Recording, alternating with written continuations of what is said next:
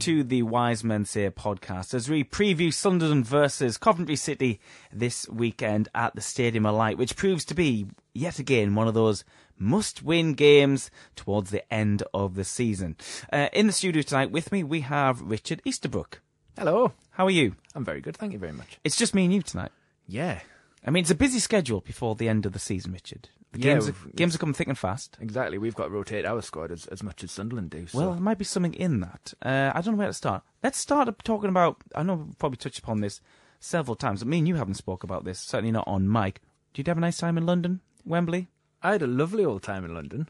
I, I mean, it, there was it was fraught with issues in the run up to the to the actual event. Yeah, you had some kind of uh, issues at home, didn't you? Yeah, In the, in the best possible way. yeah, yeah. No, my, But my also- wife very inconveniently uh, got uh, appendicitis, and um, but That knocked me out over Christmas. I didn't get a yeah, pulled well, away because of it, that. It, it it completely knocks you out, and but on the on on our deathbed, which actually she's fine. Yeah, by the way, she didn't die. Yeah, no, no, she uh, she gave me the green light to go along to Wembley. And you took something special down to Wembley with you, didn't you? I you did. you're working on it for a long time. did. It's a. Uh, I don't know if the listeners know, but you actually made uh, a Checkatrade trophy, didn't you, out of tinfoil? I did, yeah.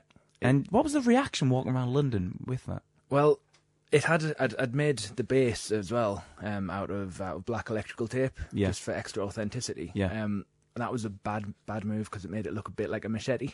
Oh right. Um, so did you so- have something like terrorist police kind of? no, I had to kind of hold it aloft and make clear that this is a tinfoil trophy. Yeah. On the Saturday, on the Sunday, it was fine because I was wearing my Sunderland shirt, and it was it was you know fairly noticeable that it was a, a, a football trophy. But you took it Um, out around on, on yeah. the Saturday as well. Yeah, I took it to the live pod down at uh, Southwark Brewery. Yeah, you did. Yeah. and uh, yeah, I mean, I was, it was upstaged by the actual FA Cup, um, which Replica. Came, yeah, the the replica, which came along with uh, Sunderland Museum that night. And Bobby Kerr. Yeah, on Bobby Kerr as well. Yeah, yeah, it was that, the actual Bobby Kerr that wasn't. Yeah, it wasn't a replica. Wasn't a replica. But although that would have been quite funny. there could be a few though. Is there a know. business? Do you think there's a there's a a, a job in that uh, impersonating a '73 squad member and doing like you know football presentations that kind of thing? Yeah, We're probably now at the stage. Like, Probably missed a 73. chance now. They could have been doing it for 40 years. Of, Yeah, well, you could you could just say, "Oh, I was on the bench."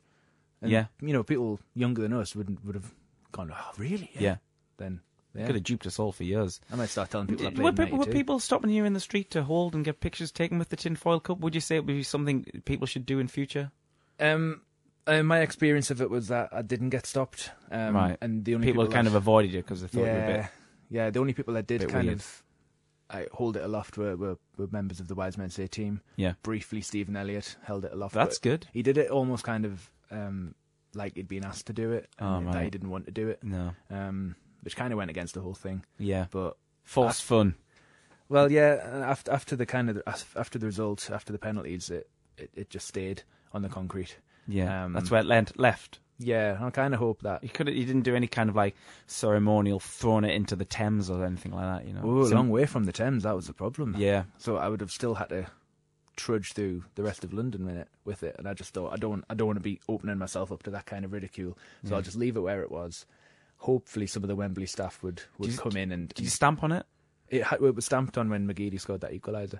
Or why? Um, why? Why was it stamped on when he scored the equaliser? Because uh, another reason that I didn't hold it aloft during the game was because I was in on, I was on level five. right, Um, so nowhere near any TV cameras, Right. which would usually capture damn. you know a Sunderland fan getting into the spirit of things. You should have passed it down. Should have done, shouldn't I? Should have. You never thought Yeah. about this. I Enough about the the, uh, the Yeah. tinfoil uh, trophy. We didn't want to win the trophy anyway, did we? No, well, no, it was it was it was pointless. It was Yeah. Mickey Mouse. Mickey Mouse Cup. Uh, we had a we had a good time, but I guess we start on there because we didn't expect the reaction we got from the lads post Wembley. You know, we had we had the the immediate game on the Wednesday night at Accrington, then we went to Rochdale, won both of them, and then we had the game on Tuesday evening, which has been covered, of course, in the reaction pod, but we haven't covered it here on the preview pod, and it finished one one. Now, if you were to say to me when I was boarding the tube back into central London after, you know, the 120 minutes penalty shootout misery, that we would bounce back in such a manner and have uh, seven points from from three games, I wouldn't have even believed you, never mind uh, taking your hand off. Uh, and we did, though. And, you know, Tuesday wasn't probably the result we were hoping for, but we found ourselves second in the league. yeah, I think we've reacted in, in the best possible way. I think seven points from nine is is fantastic. Really, I mean, a lot of the conversation after Wembley was, you know, it's a free hit. It was a, a day out for us all. There's going to be no bad consequences from this game, but that said, this could it, it could have an effect. You know, Mm. it could send us into some kind of hangover from that. But Mm. there was absolutely no signs of that straight away from the Accrington game. Um, going out and winning emphatically like that on that surface, then following up with the Rochdale win, um, coming from behind again to show show the character that they've shown. Which apparently was a worse surface than the Accrington one Yeah, yeah, for different ways. yeah. I, I wasn't said at least there, Accrington was flat. Apparently Rochdale was not flat, right. and that's worse. Yeah.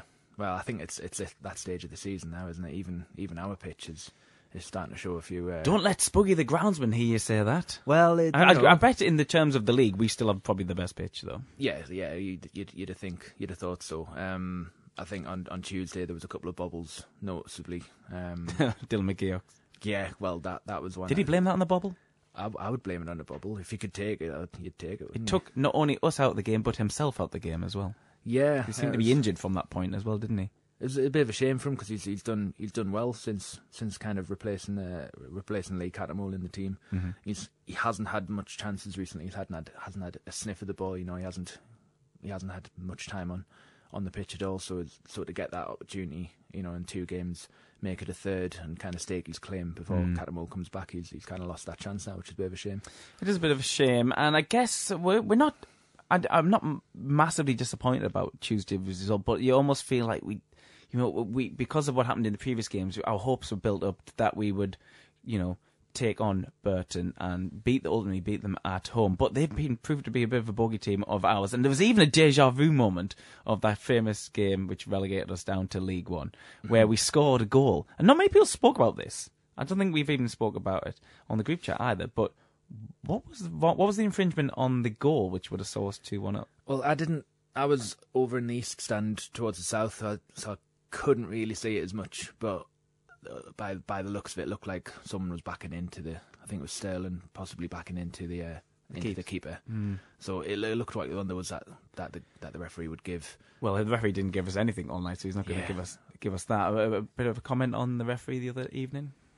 I'm I'm just completely surprised that that Jack Ross in the in the aftermath of the game gave such a, a, a kind of a calm and measured response to the to the referee's performance because I, I still can't bring myself to, to be anywhere near complimentary about him. What was your favourite moment from the referee on Tuesday night?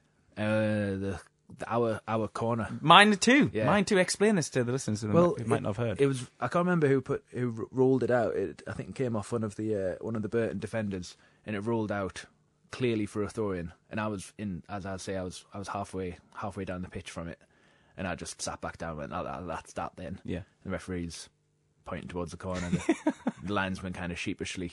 agreed. Well, yeah, he did that thing where he didn't really want to give it, and he just kind of like half pointed his flag down to the corner. There's a lot of that going on. I know. Yeah, throw-ins, yeah. that kind of thing. Yeah, it was like I'm not going to give this, but but yeah, and suddenly saw Leadbitter trotting over to take the corner. Yeah. Unbelievable. We but did, yeah, we came so close to getting that winner, of course. Uh, Charlie Wyke right amongst it, getting into the positions. Uh, I think the second chance was a lot harder. You know, the, the, the spin on for the first time volley, which hit the Yeah. bar in the second half. But that first half chance was probably the best opportunity of the game for anyone. Yeah. Uh, he just didn't take it, did he? I think I was I was kind to him on the night. I said, you know, he, I don't think he was expecting to get it. Well, it, it, it, it did. It did go through from the cross from the right. It did go through a defender's legs, I Yeah. think, and f- all of a sudden found himself. But he, you know, he's in the six-yard box. You've got to put that either side of the keeper, surely. Yeah, the re- the replays that I've seen show that he had a little more time than I perhaps mm. thought he had at the time. He could have he could have done something better than what he did with it. But you know what, Charlie Wyke has been in the last three games for us ever since the Walsall game. Yeah. Um, He's been he's been fantastic. And I'd He argue looks he like was one of our, player. even though he missed those opportunities, he probably was one of our better players on Tuesday night because Yeah. of his work rate and willingness to. He mixed things up. He was definitely uh, a handful for their defenders. And we should just say that Burton, they're not a bad side, and I don't think their league position is a fair uh, judgment of the t- the team they are. No, not at all. Um, I mean that they looked that they were very they were very um professional in how they were doing things as a proper League One side. Yeah. Um, without being too disrespectful to No. them because they, they were good on the break, Mhm. but they were very solid, very compact. and um, Very organised. Yeah, they knew every little trick in the book as well. There was little, you know, little pushes here and there. And Yeah. the- you know, the the they kind of had had um, Wyke's card marked quite early on with a couple of pushes and Mm. left him on the deck just to kind of let him know that they were there. And it was it was very very kind of obvious League One uh, performance. What did you think of the late challenge on Benji Kimpioka when he kind of beat everyone on the pitch and looked like he was steaming towards the box and he was absolutely wiped out a la Max Power earlier in the season, Yeah. who saw a straight red for pretty much the same tackle? Yeah, I I don't think any of us expected the referee to give it No. by that stage. Not what, Um, even the free kick. There'd been a challenge earlier on where where he didn't even didn't even give a free kick. Yeah. Um, I can't remember who who went through who, but it was it was clearly a free kick. Nobody flagged, and our players didn't put up a, an, an appeal of any sort. I, I, I kind of thought, did this actually happen? Um, Do you think that's that's something that the side needs to get a hold of? Do you think perhaps maybe the, the captain George Honeyman needs to be more in the face of the League One referees? I think there's a little bit of that. I know Jack Ross is and his staff are reluctant to be that type of person to, to jump up and, and appeal for a decision. Yeah. But you see it happen to us all the time. That you know, just a little bit of a a little bit of, of reaction to it. Mm. But whenever whenever there's something happens right in front of Jack Ross, he never reacts. Mm. You never see him ranting and raving on the on the touchline. You never see his staff getting involved either. Yeah, I, well, with, I would argue. the excep- with the exception of the uh, the the uh, was it the the Wycombe game. Oh yeah, I mean, I, from where I stand in in the ground, I often see uh, Jack Ross's staff, um, you know, having to go at the fourth official and try and put pressure on that way. But really, what's what's that going to do apart from get themselves in, into a bit of trouble? And we're going to start looking forward now. We are playing Coventry at the weekend, and there are no slouches either. Uh, they're currently ninth in the league. Some interesting stats around them, though. So they've won uh, 16, drawn 10. One of them was against us, of course, away at their place back on 29th of September. Uh, we'll talk about that as well. They've lost 15.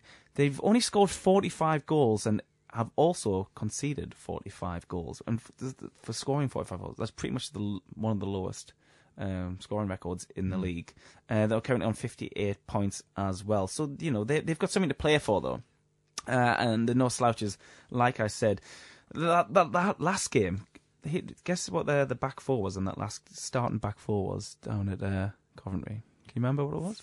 Us, uh, I guess it was Oviedo, uh, Flanagan, Baldwin, and Matthews. I guess. Well, I had to look this up. Flanagan, Baldwin, Loovens, and Ah. Hume started for Sunderland that day. Uh, it was 1 1, of course. Cattermole um, got us back, uh, well, equalised, didn't he? Yeah. Uh, early in the second half. And then there was the game where Lyndon Gooch got injured but had to carry on playing because we got a couple of injuries that day. And he completed the game with an injury. He was very blatantly injured and was then subsequently out for a few games after that as well. Yeah. Um, He was playing up front as well, wasn't he? In the, uh, in the well, in the end, he was like hopping. I think on Mm. on on, one- on one leg. Um, the, the like I say the no slouchers, um, but they haven't really scored that many goals. Will that work in our favour at the weekend, Richard? It's it's a stage of the season where kind of any I I don't want to use cliches, but what the hell? It's um, all form kind of goes out the window. It's when when when two teams have got something to play for. It's it's uh, it's a different kettle of fish, and a lot of the teams that come to us um, do raise the game, you know, 10 20 percent. I know Coventry are a big club themselves, and they've, they've been used to having big Mm. games at big stadiums, and their their, their own stadium is, isn't exactly tiny as well. It's the second biggest in the league. Just on that, in the last couple of hours, if you are listening to this on Thursday evening, uh, Coventry have confirmed that they do plan to leave the Ricoh, uh, which has been their home uh, since 2005, with the exception of one season away. Uh, they are going to leave and ground share, and that, you know that's quite sad, isn't it? When a football club has to leave their, their home. They of course were at Highfield Road for over 100 Mm. years. It's part of their home's part of the identity of a football club, isn't it, Richard? So whenever you whenever you see a club un, under new ownership, when they split the club and the the football stadium, and it's owned by different people and they're paying rent, you always start to wonder, you know, how long is that going to last? And Well, this know- is topical for Sunderland as well, isn't it? Mm. And it's it, you, you get you do because you know our our greatest asset is is our is our stadium and the training ground. And if we were ever to lose that or ever think, oh, it's a good idea to sell it off to someone else to raise some raise a quick buck. So I don't think it's going to be in Sunderland's case. It wouldn't be an ownership of it. I think it would be a, like a sponsorship of the name to then have their name in the, the title, like the John Smith Stadium, blah blah blah, blah Yeah. that kind of thing. Do you think are you are you personally a bit precious about that kind of thing? Not at all. Not with the stadium. No. Um, yeah, I was I was never a massive fan. I think I've spoke about this before. I was never a massive fan of the name Stadium of Light. Uh, yeah, I mean, let's let's talk about when it was named because it was kind of just Bob Murray was like, "This is my stadium. It's going to be called the Stadium of Light." Yeah. I remember, you know, 21 years ago, I was only a kid, but I do distinctly remember thinking, "Well, do you know what? I, I'm not that keen on it." And I because some people, a lot of our supporters now have never have never been to Roker Park. This is their stadium, so perhaps it, it means a little bit more to them than it does to us. But oh, I must say, over the years, you know, it, it I have become a little bit precious of, of the name the Stadium of Light. Uh, I didn't like it initially. But I remember being initially miffed at the fact we, we called our stadium, and there was already a stadium called that. Of course, Benfica. I Yeah. think uh, the stadium's called Stadium of Light. Um, so, but but but I don't think I would be uh, against as long as it was the right or a, a, certainly a fitting brand to come in. I, I don't want it to be like the B and M Stadium. Yeah, that's the issue. That's I know we spoke about this a few a few months ago when when there was talk about maybe one of the stands being. It was when this when the uh, Roker End Yeah. had, had come into being, and they were talking about whether there should be sponsorship of the stands um, or sponsorship of the actual stadium. And my view at the time was that if it's a long term partner, just like Etihad um, have with, with Manchester City and like Yeah. the Emirates have with, with Arsenal, it's always known as the Emirates, even though it's it's never been known as anything else other than the Emirates Stadium. But what kind of thing do you think we should be as a, as a club? I mean, there's one obvious one. Nissan would be Yeah. a great one, but you know, with things what's been happening over there, you probably think that's probably not possible. I always wonder. I never understood why they'd never been on the front of a shirt. Yeah, it's all, I mean we've always had that link with with Vaux, and then when when the Vaux deal ended, Reg Vardy. yeah, As well. Reg Vardy, that was another Sunderland brand. Yeah. Uh, we haven't partnered with the Sunderland brand since since Tombola, I'd imagine. Yeah. Um, Another company though who who are doing quite well in the city. They've just built a new headquarters down by the River well. Yeah. looks pretty swish. But I would love to see a northeast or certainly Sunderland or northeast brand. Uh, if they were if we were going to do it, I mean, I'd hate to think it was like I don't know, the Tampon Arena and that's, or Tampax. That's the brand name I was looking Yeah. for. You know, um, I'd be worried. I'd be. it has to be appropriate, do- doesn't it? Yeah, yeah, it does. It has to be. It has to be relevant, and has to be something that that isn't derided. Doesn't change every every three months. See, you know, you look at the the clubs that have had multiple ground sponsorships, like Bradford. You don't. I, I can't remember who sponsors Yeah. Bradford at the moment. In terms, Yeah. of, I think it's a conservatory supplier or something. Oh, really? And yeah, and, and, and it's it's. But if it's a difference, Richard, of you getting or pay, certainly paying for uh, Will Grigg's wages for the next two years, it's it's a compromise you've got to take. You know. Yeah, I was I was saying this on the on the group chat earlier that that our our main revenue stream now is is is the the money that you get through the gate. Yeah, the fans. Yeah. Yeah, and uh, obviously there'll be com- commercial deals to be done, but in the Premier League, the main source of, of cash was through the TV deal. Hmm. So we didn't need to do anything like this, but now we have to consider different ways of bringing money in at the football club. Yeah. And if that means the difference between keeping someone like Will Grigg Hmm. or Lee Cattermole at the club, that we have to do a deal, but it has to be the right one, right one for the club, and there has to be the, the you know the right one for the city. Yeah, absolutely. Um, looking back um, at the the weekend's game, just do, we we kind of touched upon it briefly, but do we go all out? You know, do we? Does Jack Ross have to be brave? You know, go on all out attack now, or do you do you be cautious at this stage the, the season and hope to get the the one 0 win? His critics would say he does that anyway, but I don't believe for a second that the players aren't out on the pitch trying to not get that second goal. You know. Yeah, I think I think we're in a good we're in a good situation now where we're not we're coming at the end of us having to play catch up. Hmm. Um, you know, t- taking that game in hand and, and getting a point from it um, puts us in a in a more hel- in a healthier position. You know, looking looking forward, you can see the teams around us, with the exception of Luton. I was going to ask, are Charlton a threat? I think Charlton are a threat. I think Portsmouth are definitely a threat. Mm-hmm. You know, they've got a game in hand. Um, they're playing Rochdale at the weekend Mm-hmm. at home, and you know, if if they win their game in hand, that'll put them above Barnsley. The wheels seem to be coming off at Barnsley at the Mm-hmm. Yeah, I mean, time for them. Exactly. They seem to survive Kiefer Moore's injury initially, but Mm.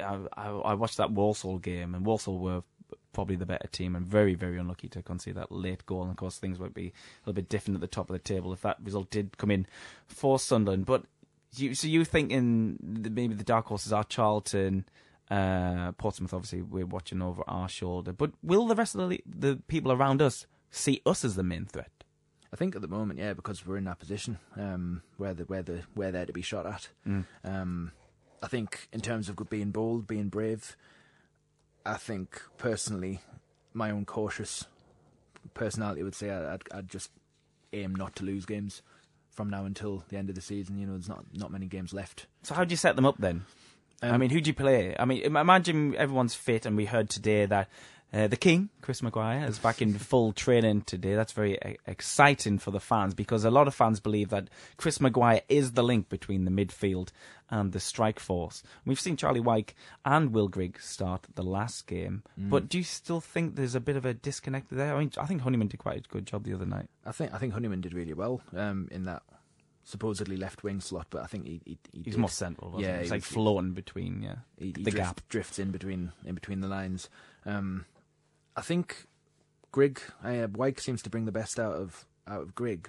But then again, you know, there was there was times on Tuesday when Wyke was winning headers and, and Grigg was nowhere near him. yeah. Um, so it feels like Do you think that comes from the the, the way that the midfielders set up? Obviously, we were lacking Aiden McGeady, who obviously loves to get forward, uh, and it'd be great if he was in the start lineup at the weekend as well, because then the team almost, you know, go ten yards further forward. You know, uh, I thought Mm. Oviedo got down, played, had a quite good game actually on yeah, yeah, on, he on the yeah. left. But you know, if it, if everyone's in that mindset of you know more attacking, you know, ultimately it's got to lead to more goals.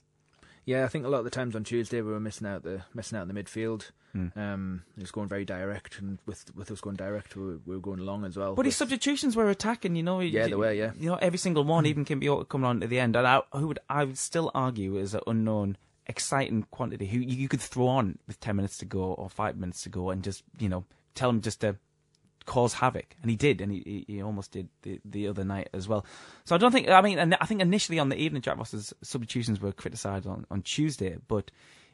He, he looks like he's going to go for it, and you, you mm. know, and you, you're suggesting that the philosophy should be to, to outscore teams from here on in. Yeah, I mean, what's what surprised me on Tuesday was that, that he did he did want to go for that win.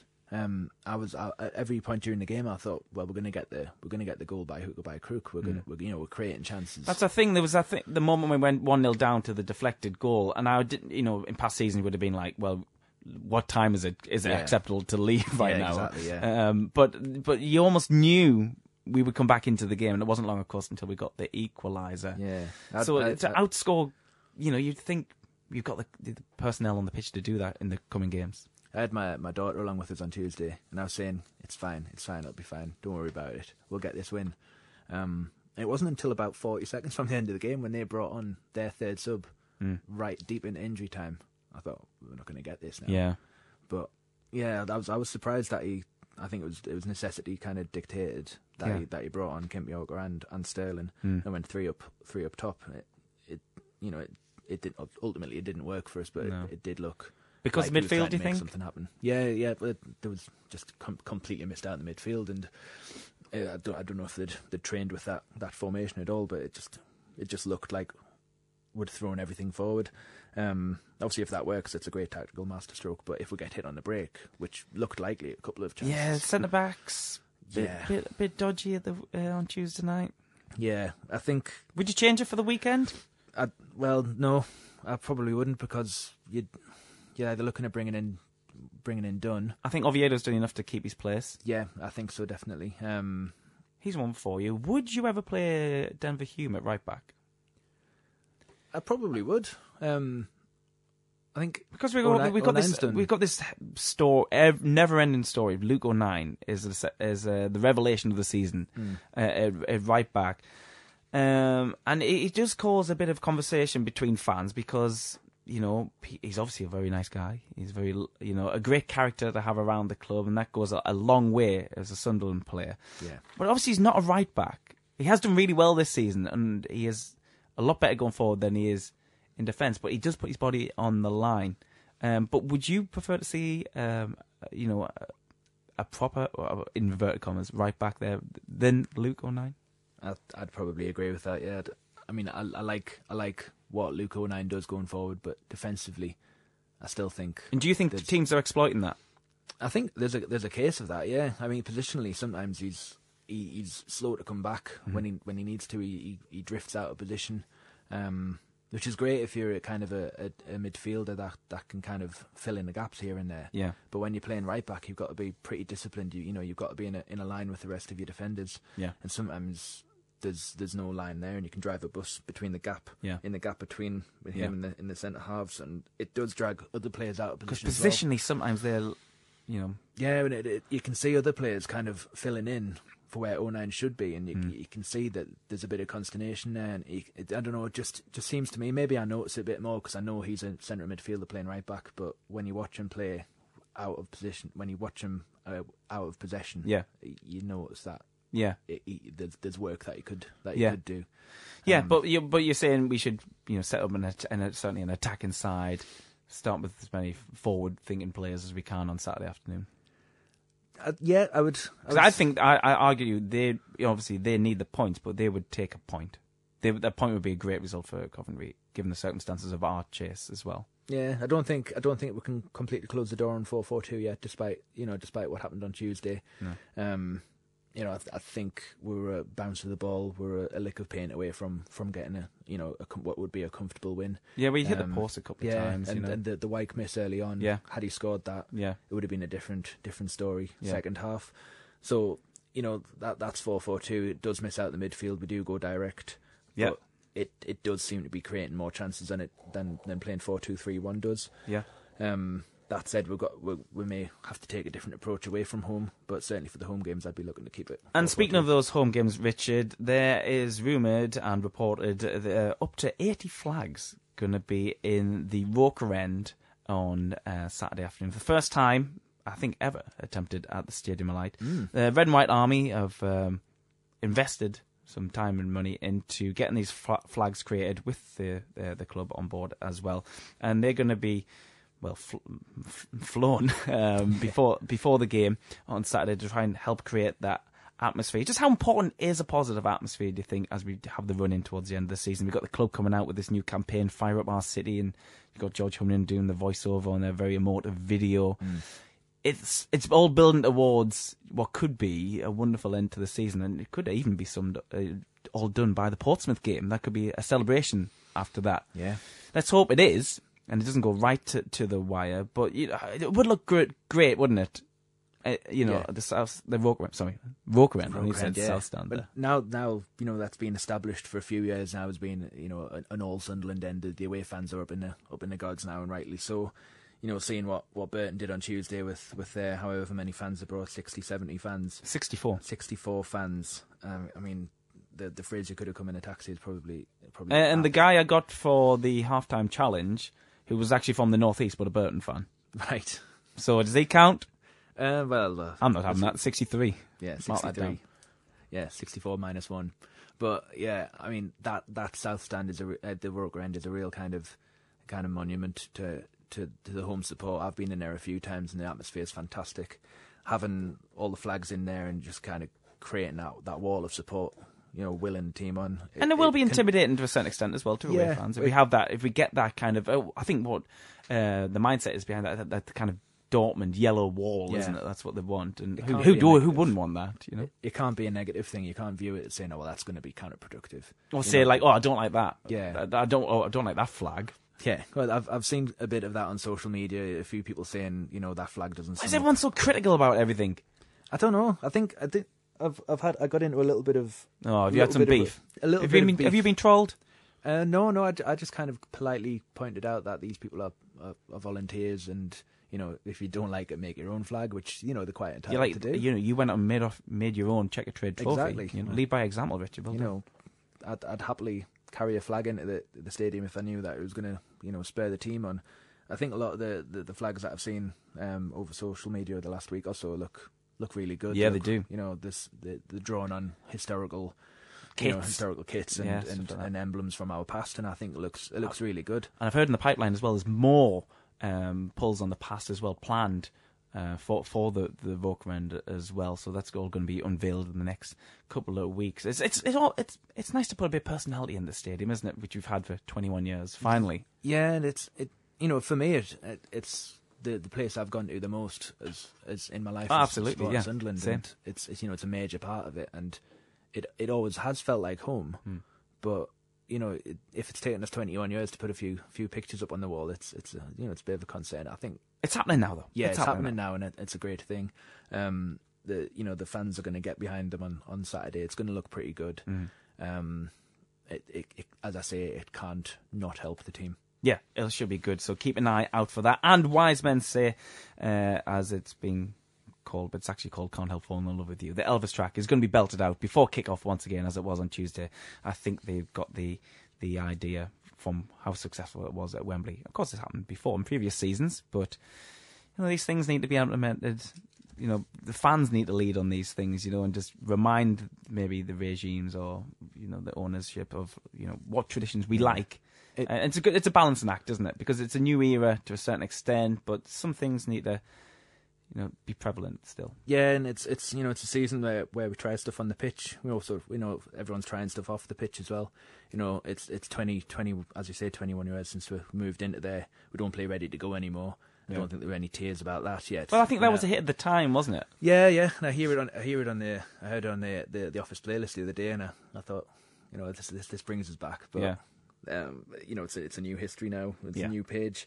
Um, I, I like hearing I like hearing wise men say. It was such a kickoff. moment at Wembley, wasn't it? Yeah, it was. I mean, I, I only caught the tail end of it. So, yeah, thanks for that, Richard. That was my moment. Well, I was I was fighting my way through from block five one seven through to block five oh five where I was sitting. I was fighting through crowds because I knew it was coming on. Yeah. So I, I didn't get out in time. But I mean, for you, what was what was what was that like? Um, it was a pretty proud moment. I mean, Yeah. me, me, and Bally, Kev, oh, Kevin Ball, uh, had a had a moment on the pitch because he was doing the piece with me on the pitch, and we just kind of like put our arms around each other, looked up, and thought, "Wow, this is really something." And the players were obviously moved by it, Mm. and they have they've, they've shared it themselves on social media, saying, "You know, we were trying to warm up during this, and we couldn't help but take it in. We were Yeah. taken back." And it was, it was a real moment. It was really Yeah. good. But probably- the videos looked it looked amazing. Yeah, I mean- I came up during the tail end of the, the song and joined in, and it was it was you know. f- But 40 wouldn't it be great to have that every single home game just before kickoff? Everyone stands with the, the you know, scarves above their head. It's kind of like oh, you'll never walk alone moment, you know. And it's, it's not contrived. It's completely organic how that song came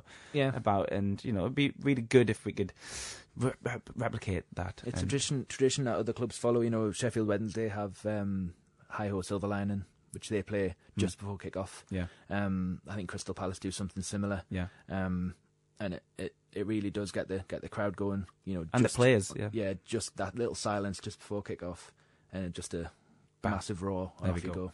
Well, let's hear a massive roar at the weekend prediction time, Richard. Unless you want to discuss anything else, or didn't you have an issue with health and safety? I'm not going to go into that. Richard's scared about cars driving around the stadium just before kickoff, but I, I just reassured him that most of those cars, in fact all of them, have to be uh, authorised to drive through there. It's either people with season ticket parking or Yeah. disabled parking. So you can calm down with that, Richard. Okay, I'm glad to hear it. uh, Victor Meldrew over there. uh, prediction time: Predictions, I would say a tentative 2 1. two one. Yeah. It wouldn't be unusual for that to happen. I, I'll go along with that, and the three points would be very welcome, and uh, should see us sitting in second position still. Uh, Richard, thanks for your time tonight. No problem. Uh, just a reminder, you can go back and listen to the Terry Butcher podcast. I believe the first one's out. Uh, the second one's not out yet, I don't believe. No, Um, not yet. Not yet. It's Uh, a treat. oh, you were present for Yeah, that I was I was down there for that. He's, the second one um, obviously touches on his, his time as, as manager as opposed to just player. Yeah. Um, and that's that's when some real real good real good stories come out of that. Yeah, absolutely worth going and checking out. Uh, the guys will be back probably post game on Saturday with reaction with James, and then Stephen Gareth will be back early next week. Thanks for listening.